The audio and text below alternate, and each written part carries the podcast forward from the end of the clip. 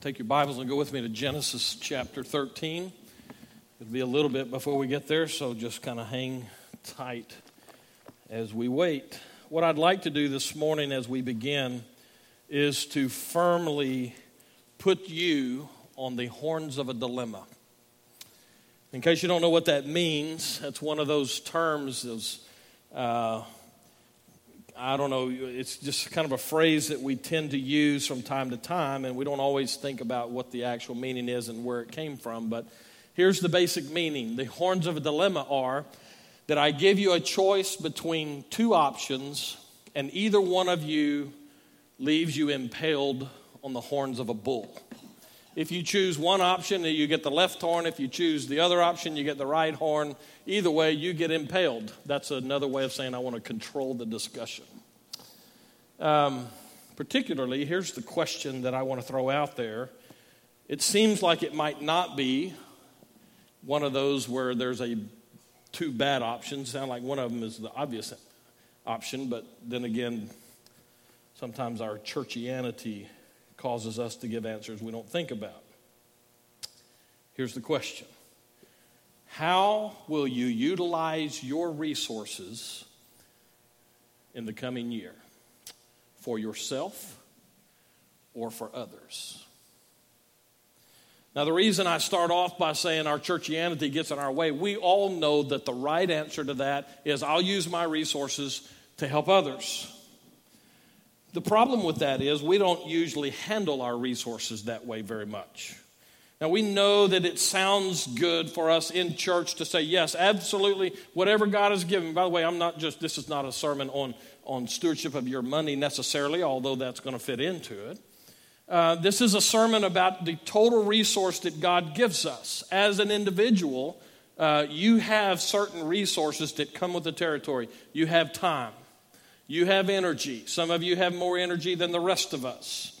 That's just part of the way life works. You have time, you have energy, you have material goods, you have money. Any number of things come into the full mix when I say, How will you re- use your resources in the coming year for your own personal benefit or for the benefit of others? The church answer is, Well, I'll do it for other people.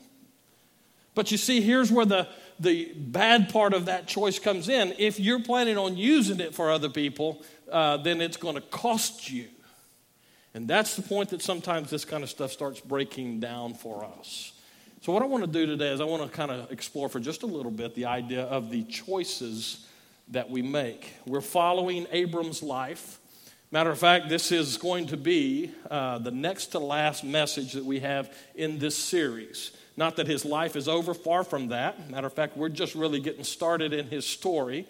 Uh, but as I'll say later in the message, I want to move to a different topic for a little while, and eventually maybe we'll come back and finish up. So, this is the next to last look that we have with this guy named Abram. But we've been watching him as he lives out this life that God ultimately will say in the New Testament, in the book of Hebrews, looking backwards, he will say, Have you considered this guy named Abraham?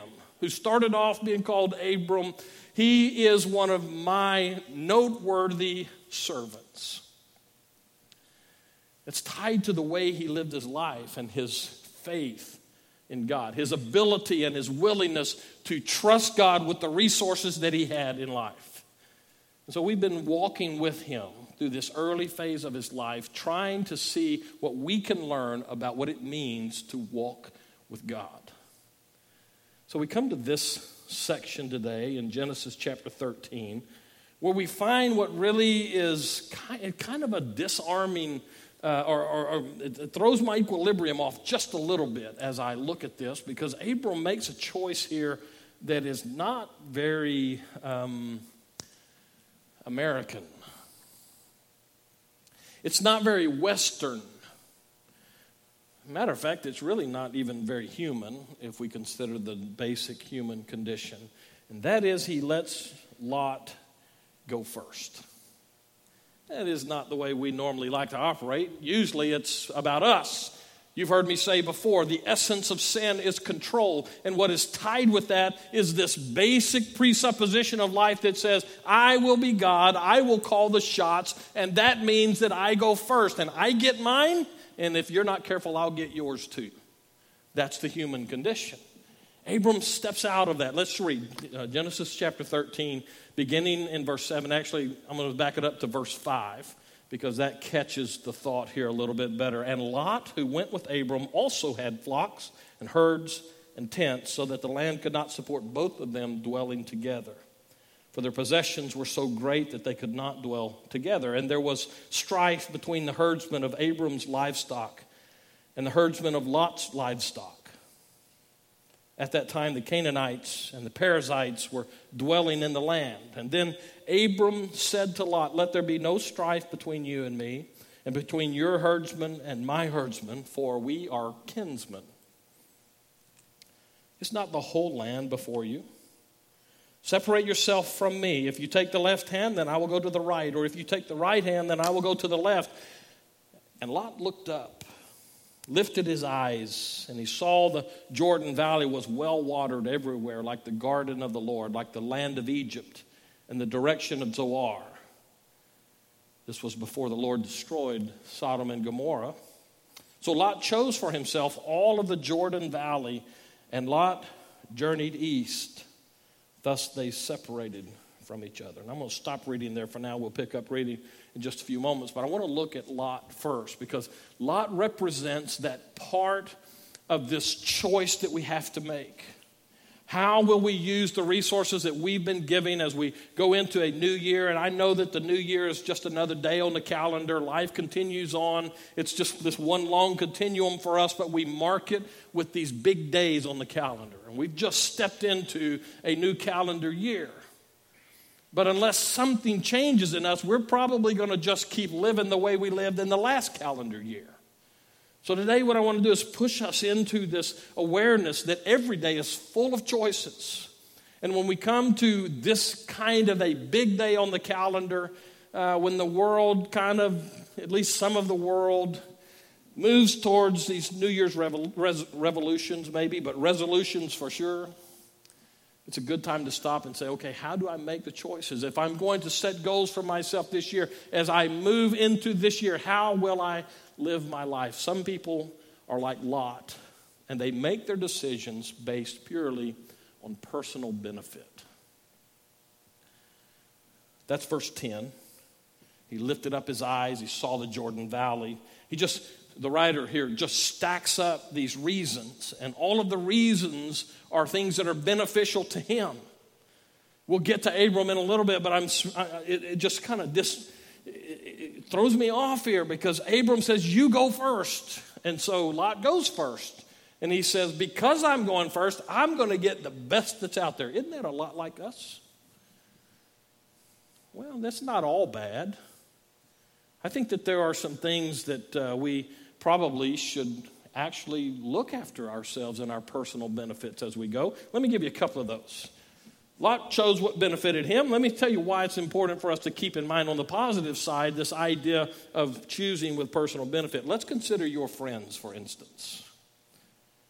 Now, I'm looking across this room, and I know most of you, at least a little bit, and most of you have at least one friend. Now, a few of you don't, I know that, but um, how do you choose your friends? You know, one of the things that just used to really bother my mother was my choice of friends. And I can remember many instances when I would have some of those friends over at the house. I don't know what I was thinking by bringing them, but I did. Uh, I brought them to the house, and we would be in one room, and most of the time, my mother would not be brave enough to get into the same room with us. But she would be off in another room, the kitchen usually, as she looked across to where we were, and I could see on her face that she was really not all that knocked out about the friends that I'd chosen. Well, it's a good reason. We got lot, in lots of trouble, those friends and myself. You know, there's a verse of scripture in the New Testament that says something, I think it's in the New Testament bad company corrupts good morals. So, those of you who are in the process of picking friends or deciding whether you're going to keep the friends you have, be careful. Be a little bit selfish in the friends that you pick Because the reality is that the, the friends that you pick may very well help you get into lots of trouble or stay out of trouble. Teresa and I were watching news last night. Interesting thing. This is the negative side of this, choosing, in other words, choosing the wrong friends. We were watching the news last night. I don't normally do as a news program. Uh, I don't normally watch this particular thing for a number of reasons, but uh, we found ourselves there, and I saw. I, I watched just enough, uh, enough of it to get sucked into the storyline. It was about this 16 year old girl in West Virginia, a handful of years ago now, who ultimately, at the end of the thing, we found out she was murdered by her best friend. And the reason that her best friend murdered her is because she just got tired of her. That sounds a lot like 21st century American life, doesn't it? We just kind of take what's good for us, and as long as it serves us okay, as long as it, it benefits me, then I'm okay to go with it. But if it doesn't, whenever it doesn't, I'm just going to kick it to the curb. We find that in all kinds of parts of our lives. Be careful. Be a little bit selfish when it comes to picking the friends that you have. But I want to move it to another one because we got a bunch of teenagers over here and a bunch of us who well, I'll just uh, leave it with the teenagers. You need to be a little bit careful and be a little bit personal, benefit conscious when it comes to choosing who you date. One of my favorite instances in the lives of our kids happened with a kid that my daughter started dating. His name was Joey. I just referred to him as the punk.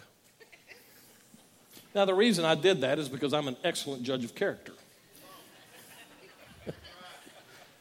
we had, uh, okay, now this is a good time for me to remind you just because I did this does not make it acceptable, okay? Joey was a punk. Have I mentioned that yet? Um, see, we had this deal with our kids, no matter if it was the boys or the, or the girl. Uh, if our kids started dating somebody, we expected them to bring those people to our home so that we could meet them and determine whether they were punks or not. And uh, on this particular instance, Lauren was, had been really reluctant to bring this punk to our house.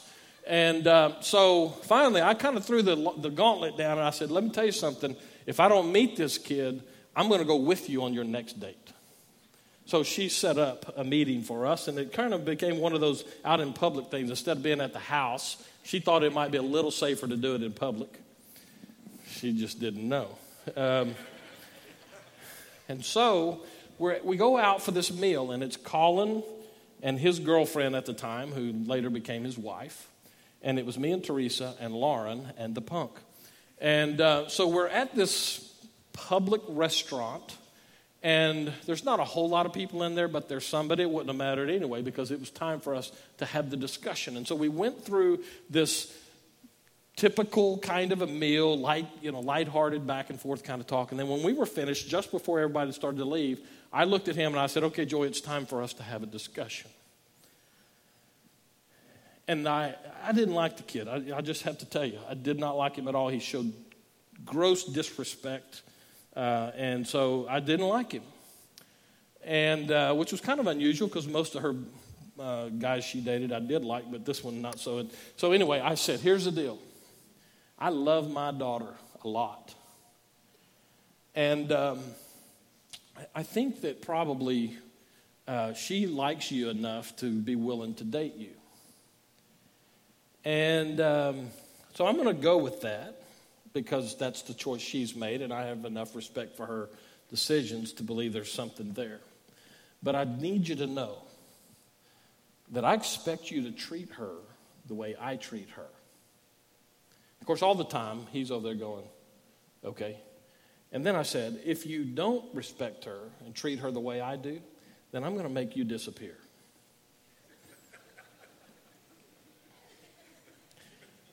Now, the color in Lauren's face just drained out.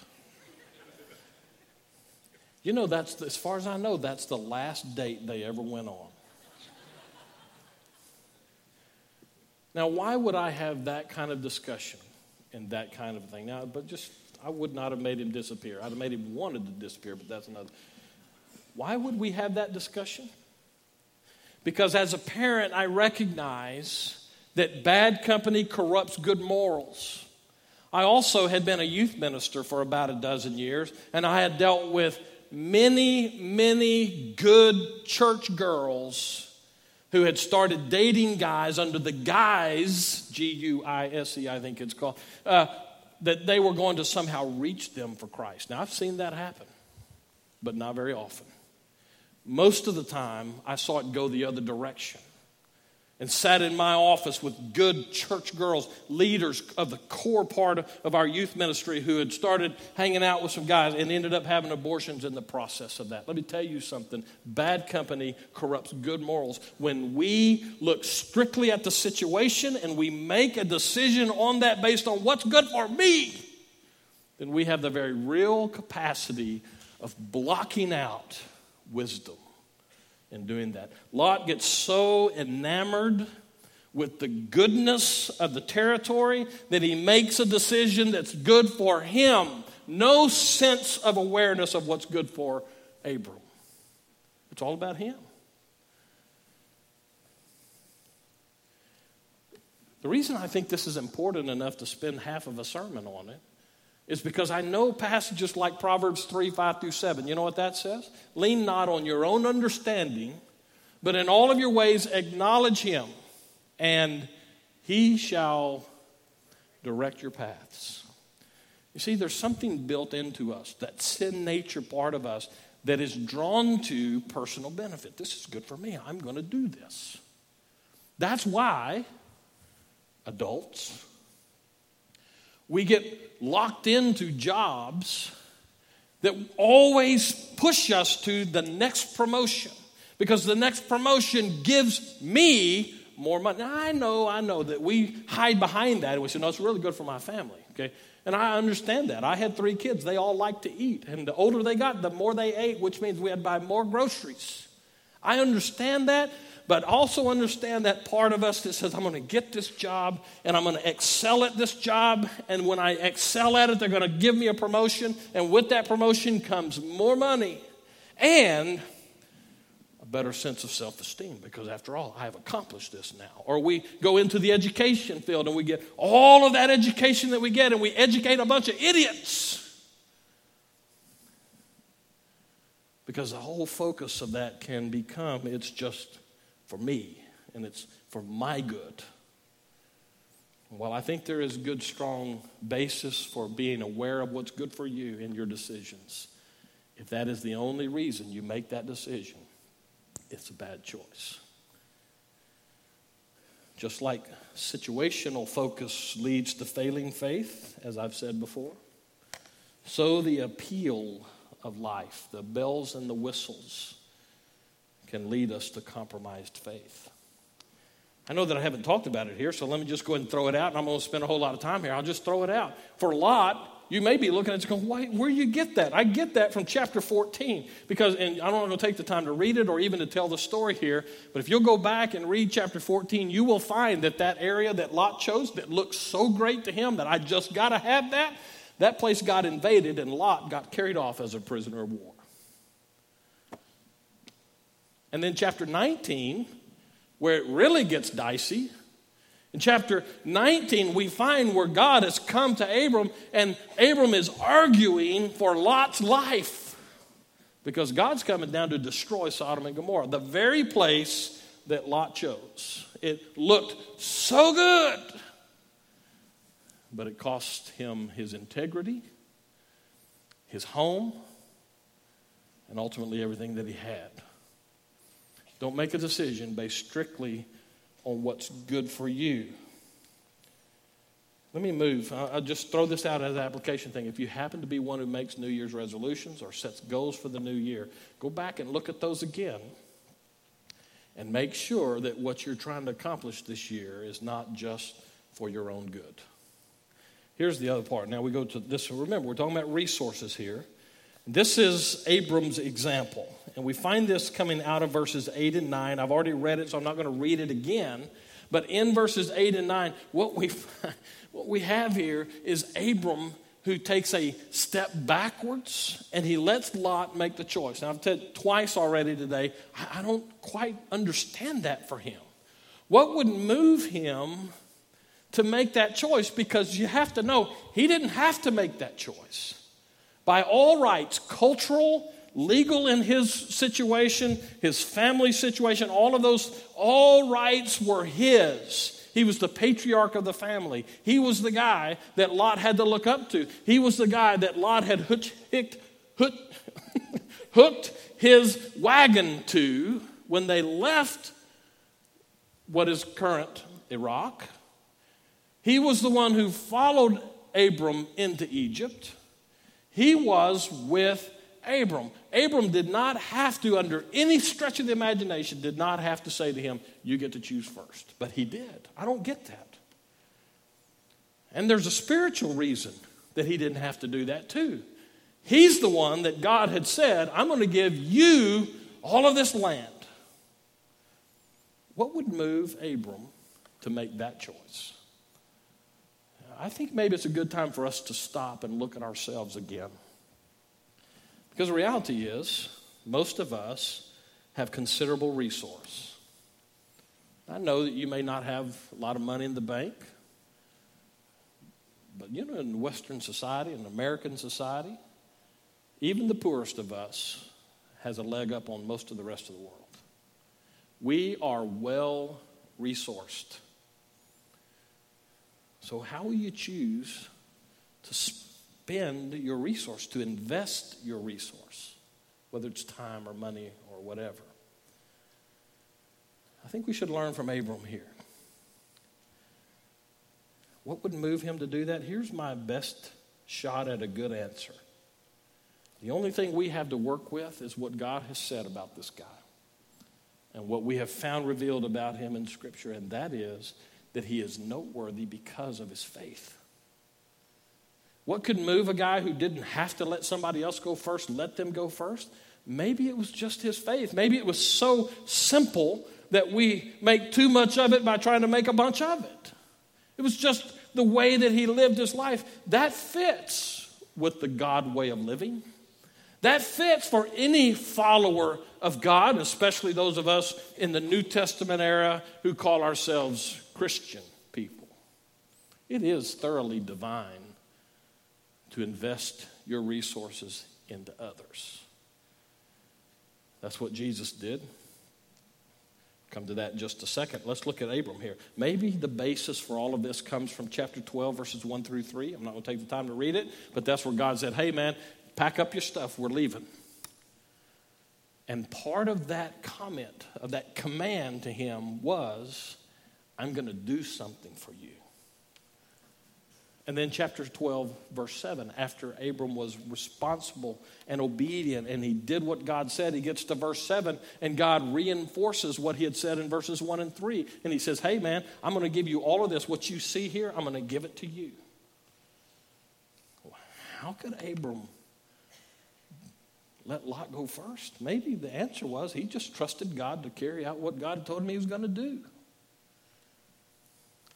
I'll add one more into that because I fail at this a lot more than I get it right. So I learn a lot from his failures. And I've said as we've gone through this, I think his failure occurs when he goes into Egypt. I think that Abram just totally took his eyes off of God and onto the situation. Situational focus causes failing faith. And as he went to Egypt, he learned something that even in disobedience and failure, God can carry out his word. What a great lesson when it comes to this moment where he says to Lot, You take your pick. Now I'm going to read my own words into this, very dangerous. But I think it's as if Abram is saying, in one way or another, Lot, you go first, and I'm going to trust God to give me what I need. So very un American of him so very un 21st century Christian of him, so very divine of him. What better picture of that do we have than Jesus himself? who scripture says left the splendor and the majesty of the throne room of heaven and he took on earthly flesh. Why would he do that? Why? Because he understood the divine plan of redeeming humanity. That is what love is. It is the investment of self into somebody else so that you can help them achieve a level of living that they could never achieve on their own. That's what love looks like in a marriage that's healthy. That's what love looks like in a church that's healthy. That's what love looked like hanging on a cross for your sake. This is a picture. Long before we ever even would have dreamed that we needed a cross and a Savior, this is a picture of divine love that Abram is able to say, You choose first, I'll be okay. If that doesn't get it for you, I'll throw you into Philippians chapter 2. I will read this one for you. Philippians chapter 2, verse 3 says, Do nothing from selfish ambition or conceit, but in humility count others more significant than yourselves. Let each of you look not only to his own interests, but to the interests of others. Here's my suggestion for us why don't we as a church? The church, by the way, is nothing more than just a collection of individuals who are connected in community. Why don't we consider making this new year a year where we focus on investing in each other and in those people who are outside? Noteworthy living considers the lives and the needs of other people. Love says, I sprint to the need, not just casually go to address it, but I sprint into the need with the resources that I've been given. This is a good time for me to just throw that statement out. We all know those resources you have, they're just given to you to manage. They're not really yours anyway. If you happen to be thinking that this is going to cost you something, now you get the dilemma part of where I started. You see, this is so contrary to the American way of life. We, we live to get, we live for personal benefit. I, I went to school for a long time because, well, whatever your reason is. I work hard. I work 50 hour weeks. That's almost average nowadays. What is it that drives you? This is going to cost you something. With Abram, we see it in chapter 14. Lot, as I said, these foreign invading armies come down, these kings of other city states come down, and they take Lot and those other people from that river plain there, and they take them away in captivity. Abram, because he is in it for benefiting others, packs up and goes after him, fights a battle to get him back. The same guy who took the best land, Abram says, Okay, I got to go get you. Keeps bailing him out. That's the way it goes, isn't it? So, with this, I think that maybe we should see what the benefit, the personal benefit of investing in others is for him. Look at verses 14 through 18. I think I stopped reading here before. I'll go back up to uh, verse 12. Abram settled in the land of Canaan, while Lot settled among the cities of the valley and moved his tent as far as Sodom. Now the men of Sodom were wicked, great sinners against the Lord. And the Lord said to Abram, here's what I want you to get. And the Lord said to Abram after Lot had separated from him, Lift up your eyes and look from the place where you are, northward and southward and eastward and westward. Eastward, by the way, is where Lot went. God says, Look all over the place north, south, east, west, including that area that you just gave away. Verse 15 For all the land that you see, I will give to you and to your offspring forever. Don't ever miss this truth in the heart of serving, God shows up big time. And He promises to give us everything we need to be obedient to the way He told us to live.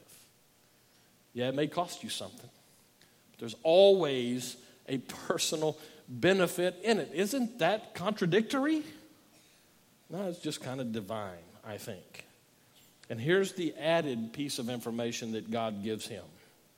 Verse 16 I will make your offspring as the dust of the earth, so that if one can count the dust of the earth, your offspring also can be counted. Arise, walk through the length and the breadth of the land, for I will give it to you.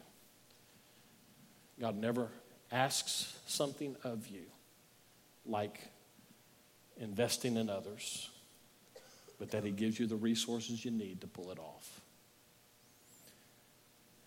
Let me ask you to bow your heads and pray with me for a few moments. I want to direct this prayer time as we go into invitation time. How are you making the choices that are relative to your resources? I would really encourage you to take some time over the coming week and reevaluate how you do that. As a church, I'm encouraging us, I'm going to be really encouraging us to do this, that we look at opportunities to invest in each other, but not just in each other. We can get so good at internal investment that we totally ignore a lost world outside of us full of needs. I'm so committed to that that I'm getting off of this preaching series. I'm going to be preaching through the book of First John as we go. A couple of more messages, and then I'll start that. We got to get love right. And it's an ongoing thing. It's not every once in a while we bring it to the surface. It's got to be the DNA of how we operate. That's going to cut against the cry of our age that says, get all of you, all that you can get in life. Take it away from somebody else if you have to. It's about investing. So, where are you with that? If you're here today and you don't know the life that God has for you through Jesus Christ, let me just tell you, that's the best picture of what an investment in life can be. Jesus Christ died for you so that you could live. If you don't know him, sure would love to invite you and to know him, to meet him today. We're going to have an invitation in a moment. Everybody stand just a second. Just invite you to slip out. We'll talk about that. Come down. We'll be down here. We'll pray with you, talk with you. Not a person in here is free from making a choice anew now. Will I walk out of here and live for self?